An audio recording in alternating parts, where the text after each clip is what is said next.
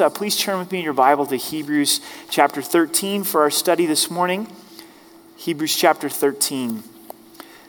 We're going to finish the book of Hebrews this morning, and then next week we're going to start a verse by verse study through the book of 1 Samuel. So if you want to start reading ahead for 1 Samuel on Wednesday nights, we're going through the Bible and we're currently just started 1 Corinthians. So it'd be a great time to join us on Wednesday nights as well. Let's pray together.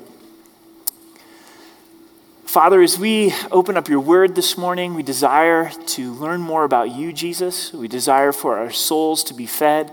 There's so many dis- discouraging things in our world and in our lives. We know that you, Jesus, are our refuge, and we come to you as our refuge. God, would you give us ears to hear? We come with expectation and Lord, feet that would apply your word. We do thank you for all of the moms in our congregation. Would you bless them, encourage them, fill them afresh with your spirit? In Jesus' name, amen. In conclusion, the ending is very important. If you go to a movie, I think that the ending is probably the most important part of a movie. Have you ever invested a small amount of your savings to go to the movies, like to actually not rent a movie, but go to the big screen and you whip out all that money to go, and then all of a sudden you come to the end of the movie and they just leave you hanging. I think that's the worst. I didn't pay all this money for me to imagine how the movie's going to end.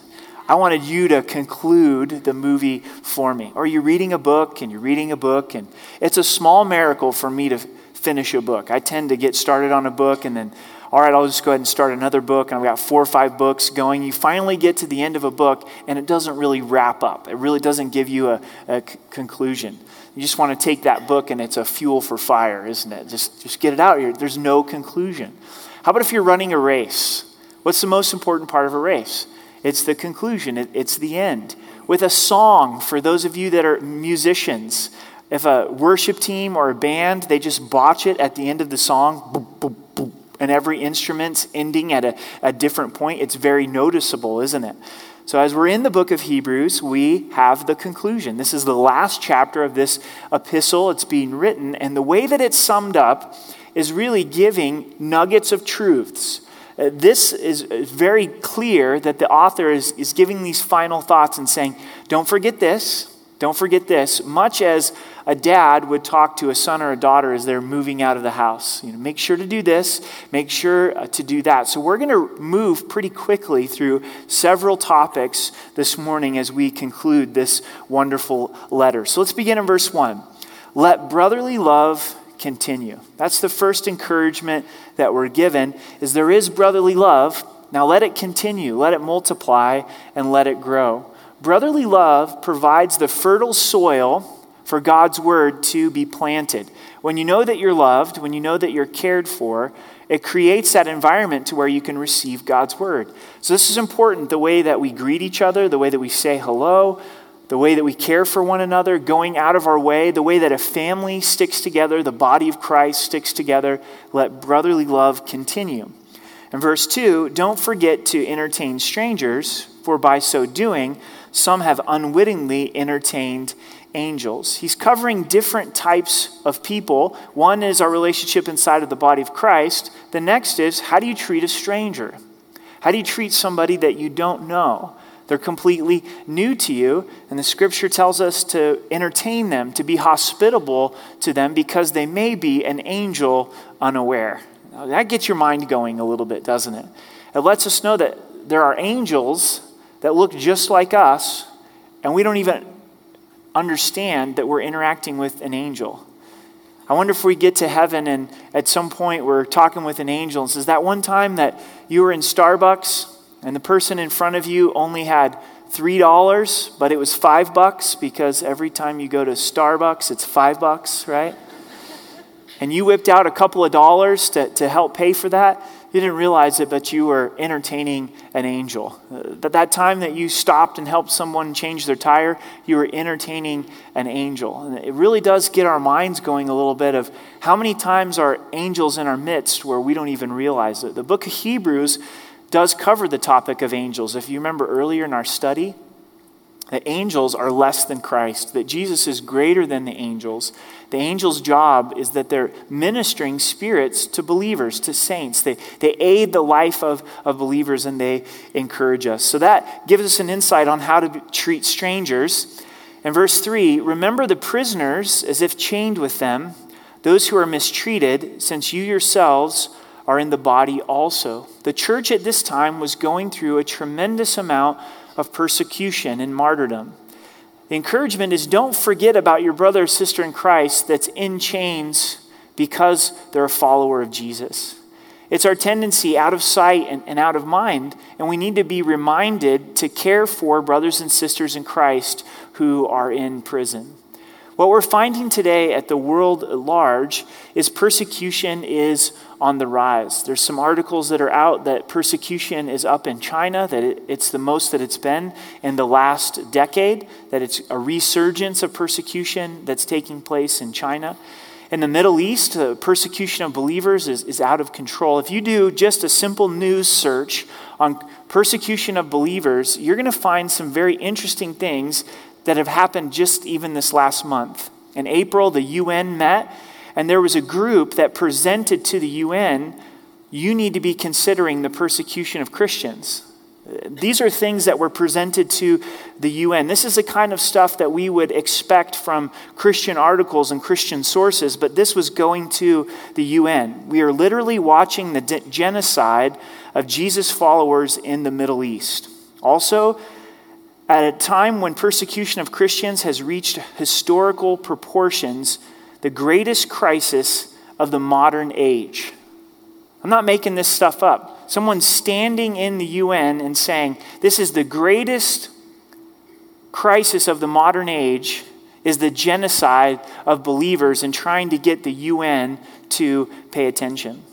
Just in the first eight months of 2014, ISIS in Syria and northern Iraq killed 24,000 believers I don't think we've got good numbers on how many believers are being executed in Syria, in, in Iraq. That's just in the first eight months of 2014, and it has continued. During the U.S. occupation of Iraq, 20% of the population were Christians in Iraq. Now in Iraq, they estimate 4% because if you're a believer in Iraq, you've had to flee for your life as a refuge. Our news and our government doesn't accurately portray these things. You probably saw in Kenya just here recently where terrorists came in and killed 147 college students. But did you know that they targeted Christians? Those students were there for a prayer meeting. They knew that they were going to be there early for a prayer meeting, and they went and they killed Christians. They killed believers. The accounts were that they went and asked, Are you Muslim? Are you Christian?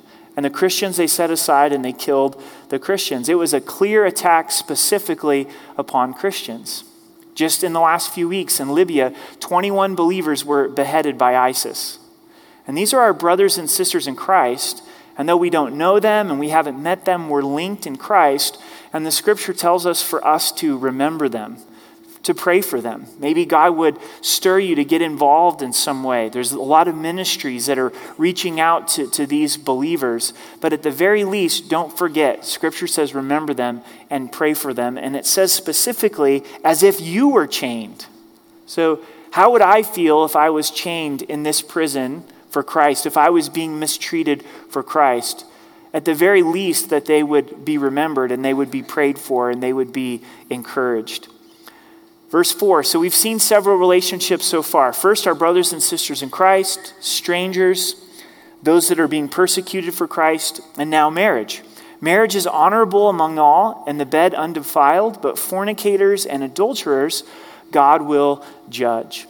We just finished Why Marriage. We took a, a two week study on the topic of marriage. So I'm not going to cover this in as much detail as I would normally. If you missed those teachings, you can go to the website and, and cover that. But I do want to mention a few things. We need to always define marriage in our culture because it's not how culture defines marriage, but what's God's definition of marriage.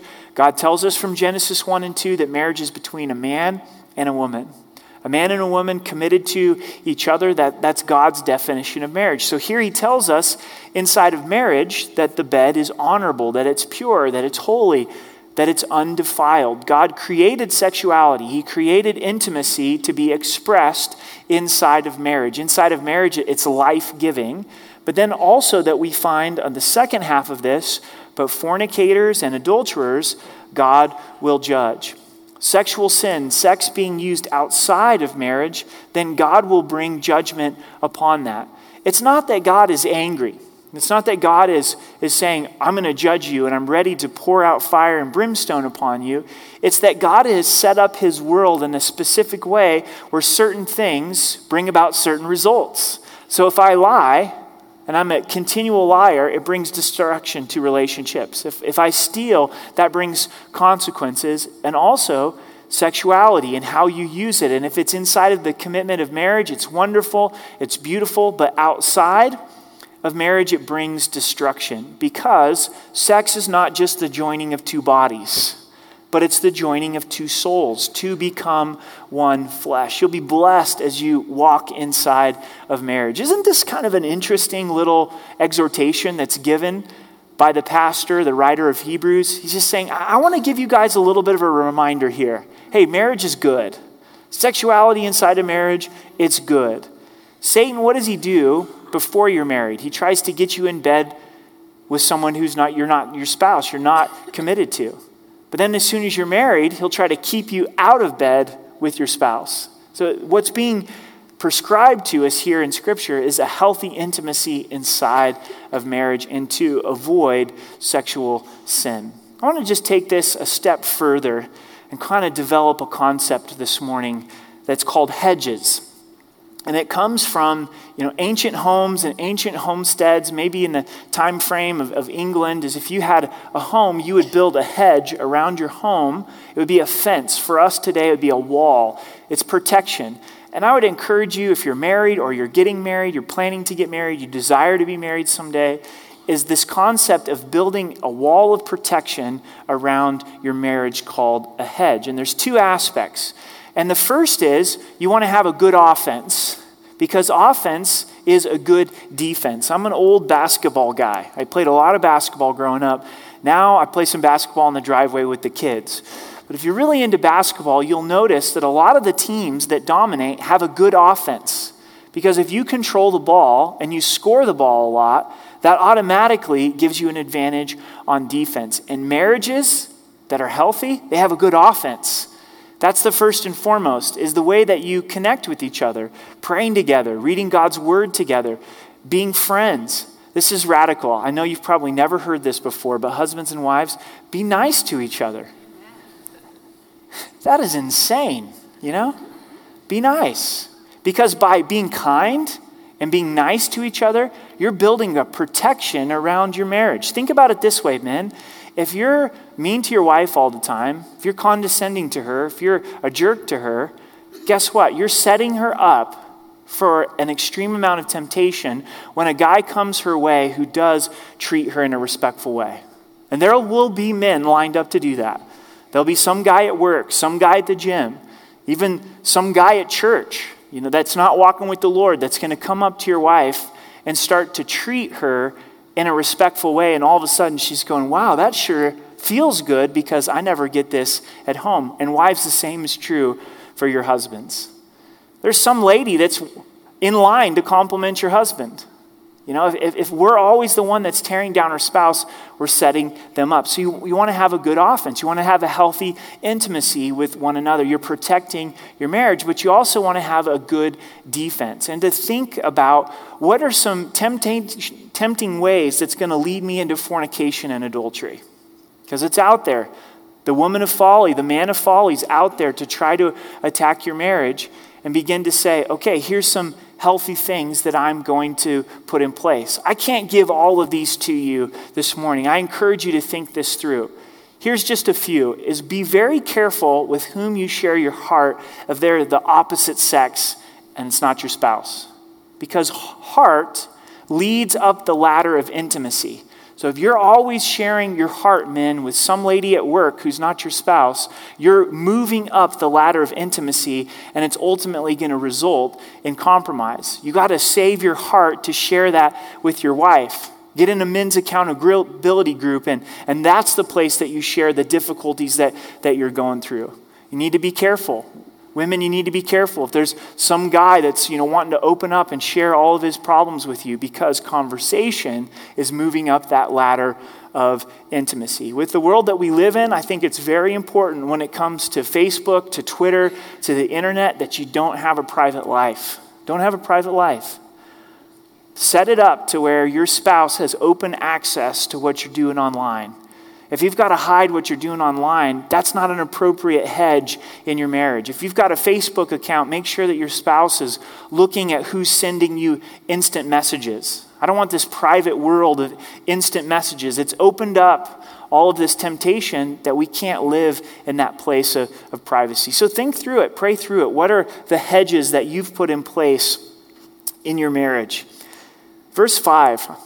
I love verse 5. Let your conduct be without covetousness, be content with the things as you have. For he himself has said, I will never leave you nor forsake you. Conduct has also been translated lifestyle. Let your lifestyle be without covetousness. What's covetousness? It's longing for something that God hasn't provided. Maybe He's provided it for a neighbor. Maybe He's provided it for a friend, a coworker, a stranger, but He hasn't provided it for us and we long for it. It could be simple things like your neighbor's grass. Now, this week, everybody's grass is green.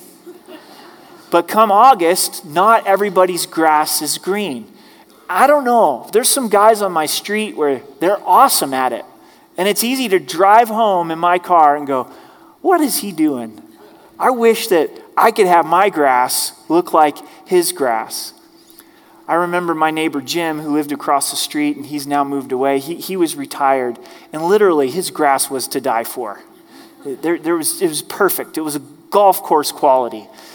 And I remember asking him one day, like, you know, how do you get all the dandelions and, and weeds out of your grass? And I was thinking that you know, he would have this amazing solution, this chemical you put on your grass. And he just looked at me. He was this little guy, and he says, I pick them.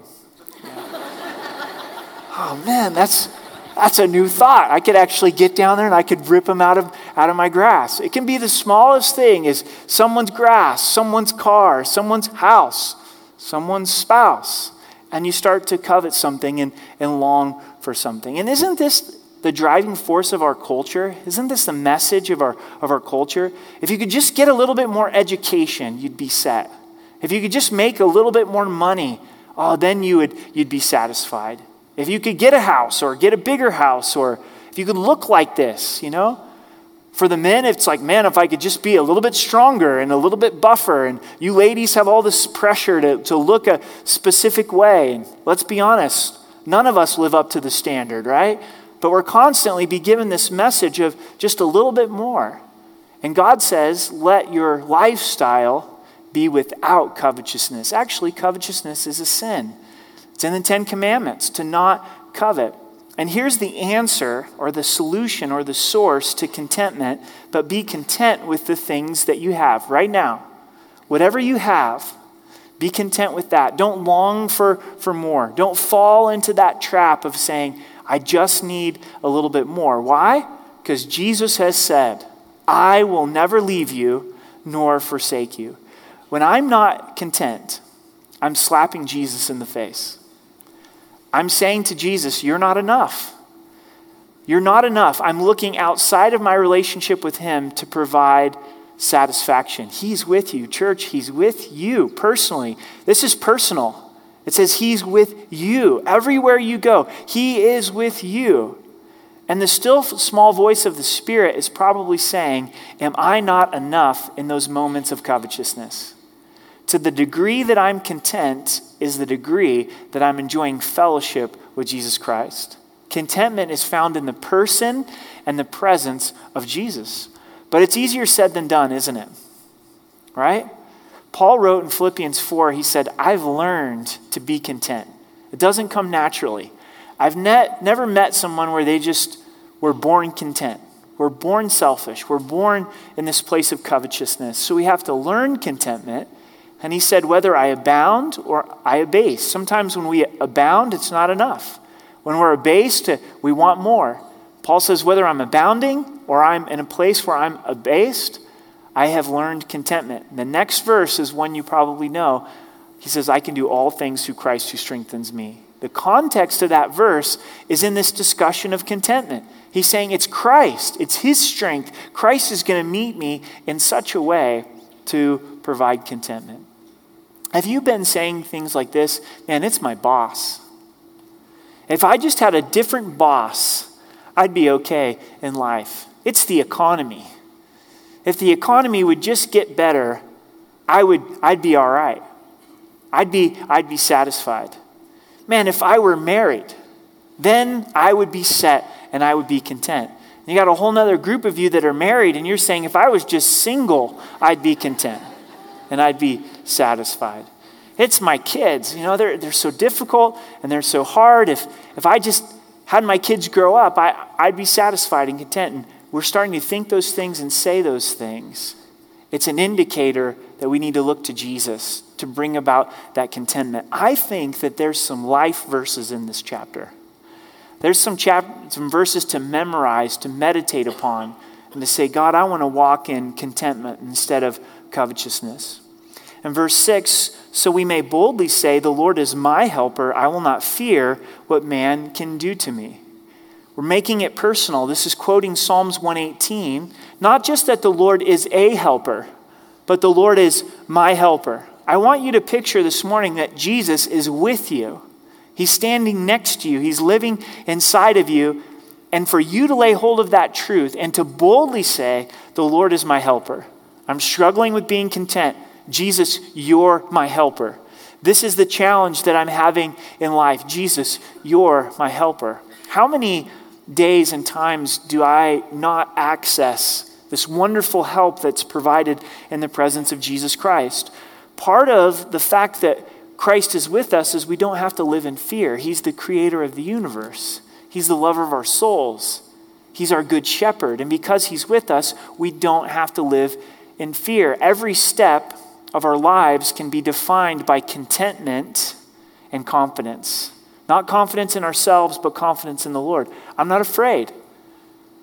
I'm not afraid of what's right around the corner. I'm trusting in the Lord because God is with me. What's the worst thing that someone could do to you? Take your life. If you're in Christ and someone takes your life, where do you go? You go home to be with the Lord. So you don't have to live in fear. We don't have to live in covetousness. Verse 7, we move on to the next topic. Remember those who rule over you, who have spoken the word of God to you, whose faith follow. Consider the outcome of their conduct. He's saying, remember your spiritual leaders, remember your pastors, your teachers, your mentors, and how they've invested in your life and spoken the word of God to you. If you've been in Christ for some years, think about all those that have shared God's word with you. Can you remember a time and a place? Can you remember a specific message? Can you remember studying the book of Ephesians? Can you remember some personal investment that was made? And that's the exhortation that's given to us is remember them, but also to consider them. Look at their lives. No pastor, no teacher, no mentor is perfect, but you should be able to see the fruit of their life. What direction are they headed? Is there a consistency in loving Jesus? Is there a transparency that's there? You can see the fruit of Christ in their life. Specifically, when it comes to leaders, Jesus told us you'll know them by their fruits. You're able to be a fruit inspector, not for judgment, not to place judgment, but to understand, yeah, they're connected to the vine, they're connected to Christ. I can consider the outcome of their conduct. In verse 8, I, I, love the context of verse 8. Jesus Christ is the same yesterday, today, and forever. So, though we're thankful for leaders that God has placed in our lives, we put our focus, our adoration, and our attention on the ultimate leader, which is Jesus. Jesus is the same yesterday, today, and forever. No leader, no human leader is the same yesterday, today, and forever, but Christ, He's consistent. You've heard me say this from time to time, and I hope it's planted deep in your heart. Never follow a person, never follow a particular church, never follow a group of individuals. Follow Christ. Be a disciple of Christ. Because men and women, they'll let you down, but Christ, He'll never let you down. and we put our attention and our focus upon Him. He's the source of everything that we talk about in Hebrews 13. Don't be carried about with various and strange doctrines. There sure is a lot of strange and various doctrines out there. You got to be careful, don't you? Doctrine is what we believe about God and how God is telling us to live our lives. How do you know if something is sound doctrine that you should base your life on? Is it in the life of Jesus? Is it in the book of Acts? And is it in the epistles? That's a good test. If someone's teaching something, should I follow this? Well, is it in the life of Jesus? Is it in the early church in the book of Acts? And is it in the epistles in the New Testament? But that's your responsibility. You'll have to sort through those things to decide and discern is this sound doctrine? It's a warning. Don't be carried about with various and strange doctrines. For it's good that the heart be established by grace, not with foods which have not profited those who have been occupied with them. I hope as we've studied Hebrews over the last six months or so, that your heart has been established in the grace of God. That's the message of the book of Hebrews. Jesus is greater than. He's greater than the old covenant. We don't have to approach God through the law and a kosher diet that we're in right standing with God because of his unearned, undeserved, unmerited favor. We're not trusting in some system of works that, that we have created. There's a lot of strange doctrines, but the doctrine we need to be established in is grace. In verse 10, we have an altar for which those who serve the tabernacle have no right to eat. We have something that's better than the tabernacle. Our altar is the sacrifice of Jesus Christ, it's Calvary. For the bodies of those animals whose blood is brought into the sanctuary by the high priest for sin and are burned outside the camp. We're going to the Old Testament where there's three examples of the sacrifice being offered, being killed outside of the camp. It's Exodus 29, Leviticus 14, Leviticus 16. And God, in His wisdom, as He's writing scripture, he points this to Jesus Christ in verse 12. Therefore, Jesus also, that he might sanctify the people with his blood, suffered outside the gate. If you study the Gospels and you see the trial of Christ, and then ultimately the crucifixion of Christ, the trial of Christ is happening in Jerusalem. It's happening around the, the Temple Mount, but that's not where Christ was crucified. He was taken outside the ancient city, outside the walls, outside the camp, and he was killed at Golgotha, Calvary, the place of the skull. Calvary literally means the place of the skull. As our church is Rocky Mountain Calvary, it could literally be translated that we're the skull church. That's what Calvary means.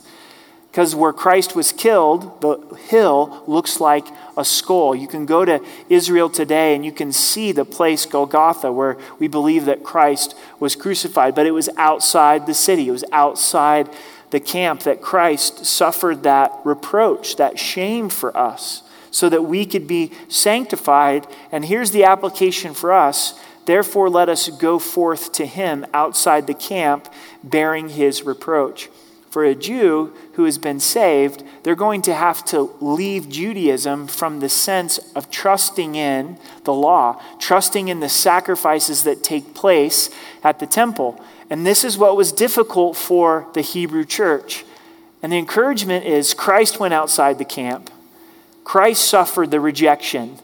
You enter into his reproach. And for us, there may be a camp of people that if we follow Christ, totally and completely, they will reject us. And it's keeping us. We're hesitant to follow Christ the way we desire and the way that we should because this camp is going to reject us. It might be family, it could be friends, it could be a combination of both, coworkers. And God's speaking to us saying, don't try to be on the in crowd with the camp. Don't worry about that group. You identify with the reproach of Christ and following Christ. In verse 14, for here we have no continuing city, but we seek the one to come. Throughout Hebrews, we've been encouraged to look to the city that has foundations. Abraham looked for the city that God had built. He was a sojourner, he was a, pilgrim. And we're reminded of this once again. We have no continuing city. From God's perspective, Here on earth, there is no continuing city. What's New York? What's Los Angeles? What's London? What's Johannesburg? What's Sydney, Australia? What are these cities in all of eternity? They're not going to last. They're not continuing. They're not eternal. But yet, heaven is eternal. So we seek that city. We put our hope and our expectation upon heaven and the throne room of God. Verse 15 is another life verse. Therefore, by him, let us continually offer the sacrifice of praise to God. That is the fruit of our lips, giving thanks to his name. By him, by Christ, Christ is the source. Just as Christ is the source for contentment, he's also the source for praise and thanksgiving. And the scripture tells us that we should continually offer the sacrifice of praise, the fruit of our lips, which is giving thanks to his name. God would desire for us to live in a continual state of thankfulness of his goodness. It's not by our circumstances. It's not by if the Lord works this out, if the Lord works that out. It's by Him. We're going to Him. We're saying, God, because of who you are, Jesus, because of who you are, I choose to be thankful. I'm going to continually do it. Wake up in the morning, thankful to you. Walking through my day, thankful to you. Put my head on the pillow, thankful to you. Why is it called a sacrifice of praise? because we don't always feel like it. Let's be honest. How do you generally wake up in the morning?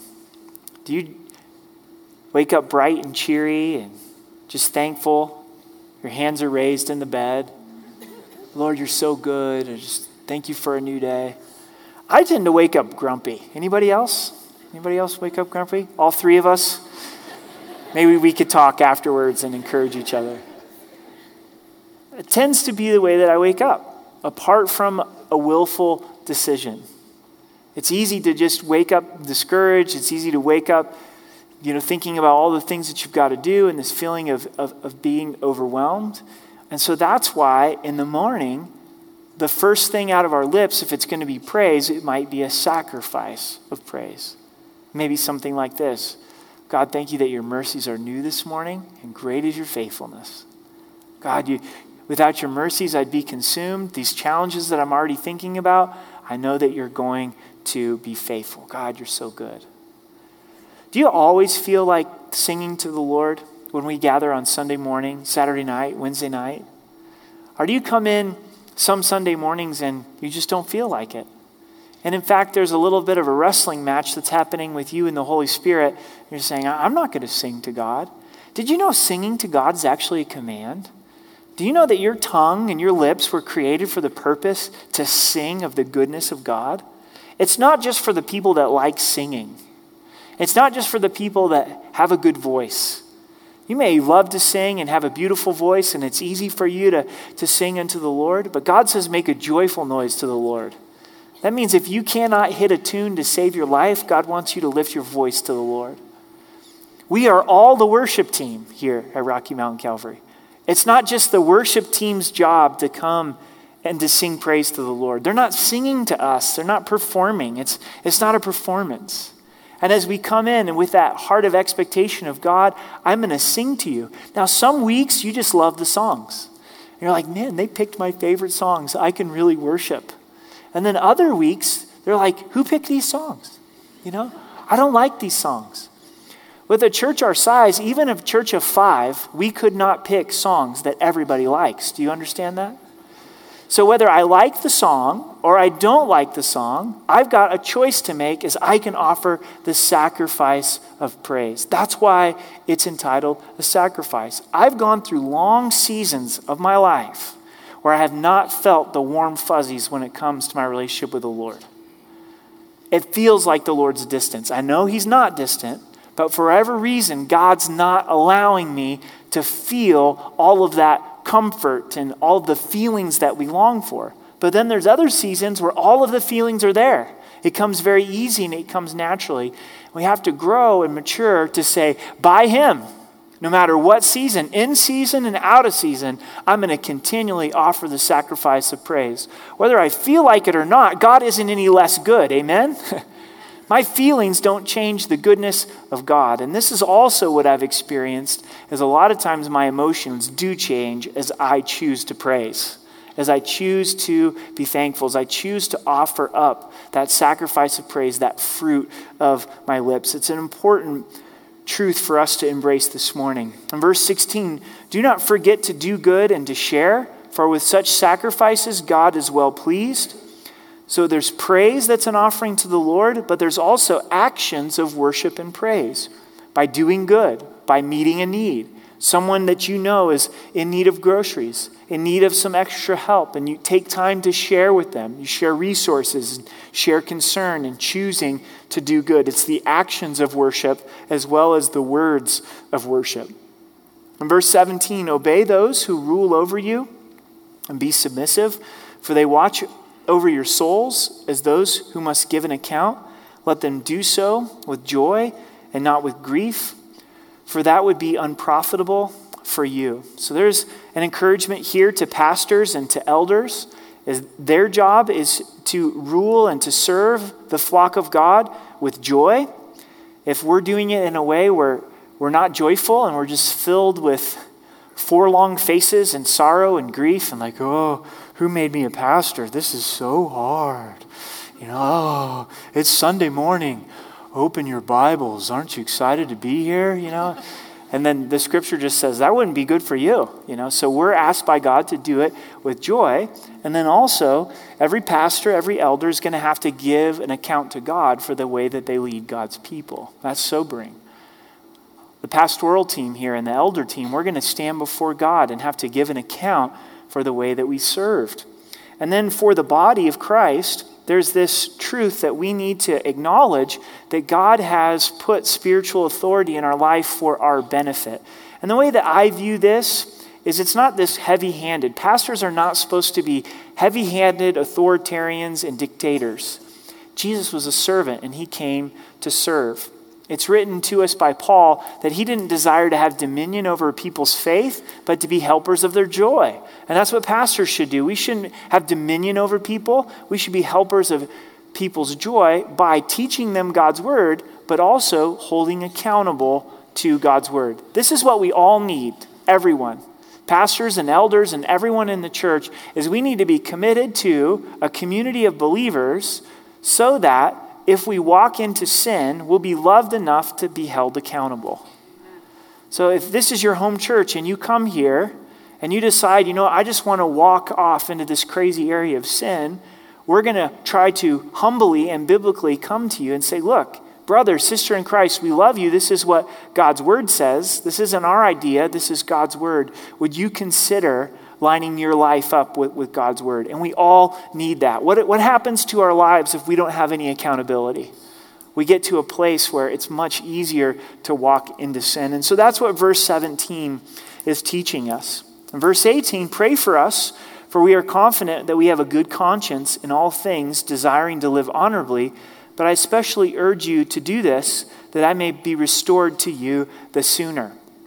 There's some circumstance in the author of the book of Hebrews. We don't know who the author is dogmatically. He's facing some challenges that are preventing him from coming to the Hebrew church. He says, Would you pray for me in these things? We go on into verse 20. May the God of peace, who brought up our Lord Jesus Christ from the dead, the great shepherd of the sheep, through the blood of the everlasting covenant. We're brought back to the themes of the book of Hebrews. God is the God of peace who raised Jesus from the dead. He's the great shepherd of the sheep. Jesus died and rose again to be our leader, to gain our loyalty. Do we understand that? To be our Lord. We go, wow, you died for me? You love me? You rose again for my sins? Here's my life, and here's my loyalty. And his blood brought us into the everlasting covenant, the grace of God that we can access the throne of God, that we can be the sons and daughters of God. This is God's commitment to you to make you complete in every good work, to do His will, working in you what is well pleasing in His sight through Jesus Christ, to whom be glory forever and ever. Amen. God is going to continue to complete us, He's going to continue to work within us to will and to do His good pleasure. And I appeal to you, brethren, bear with the word of exhortation for I've written it to you in a few words. That's very simply, in conclusion, the author of Hebrews is saying, guys, don't write off my exhortations. Don't write off my warnings. Don't write off my encouragements, because I gave it to you in a few words. Now, that's a pastor after my own heart. 13 chapters, and he says, Hey, guys, I was holding back. That was just a few words there. In verse 23, know that our brother Timothy has been set free, with whom I shall see you if he comes shortly. So Peter must have been facing, or excuse me, Timothy must have been facing an imprisonment and he was set free. Greet all those who rule over you and all of the saints. Those from Italy greet you. Grace be with you all. Amen. He leaves them in the hands of God's grace. It's been a real privilege and joy to study through the book of Hebrews together. I've loved the theme that Jesus is greater than. There's a whole book of the Bible that's written to us to make sure that we keep the main thing the main thing, and that's Jesus Christ. And we understand that He's our salvation, He's our sufficiency, He is all things. Do you remember when we started this book? We really tackled this idea well, oh, yeah, Jesus, that's great, but I need this over here. You know, someone tells me you need to draw near to Jesus. What you're really looking for is Jesus. Jesus is the answer. And we go, oh, I know that, but I really need this over here. Jesus is it. He's everything. He's our salvation. He's what we long for. And we had a wonderful display of who Jesus is and how to respond to Jesus Christ. Whenever I'm done with teaching a book or reading a book on my own, I always like to go back and say, what are one or two things that God really wants me to take away from this study? Was there one or two truths from the book of Hebrews that really hit you? Maybe it was back from chapter 4. Maybe it was chapter 2. Maybe it was chapter 10. But go back and underline it.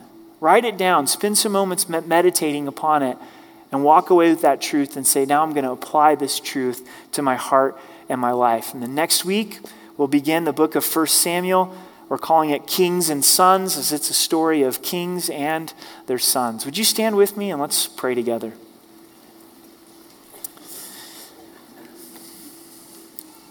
Father, I thank you so much for this chapter, these truths. We choose contentment this morning instead of covetousness because you, Jesus, you're with us and you're more than enough. You're the one who satisfies our souls. We look to you.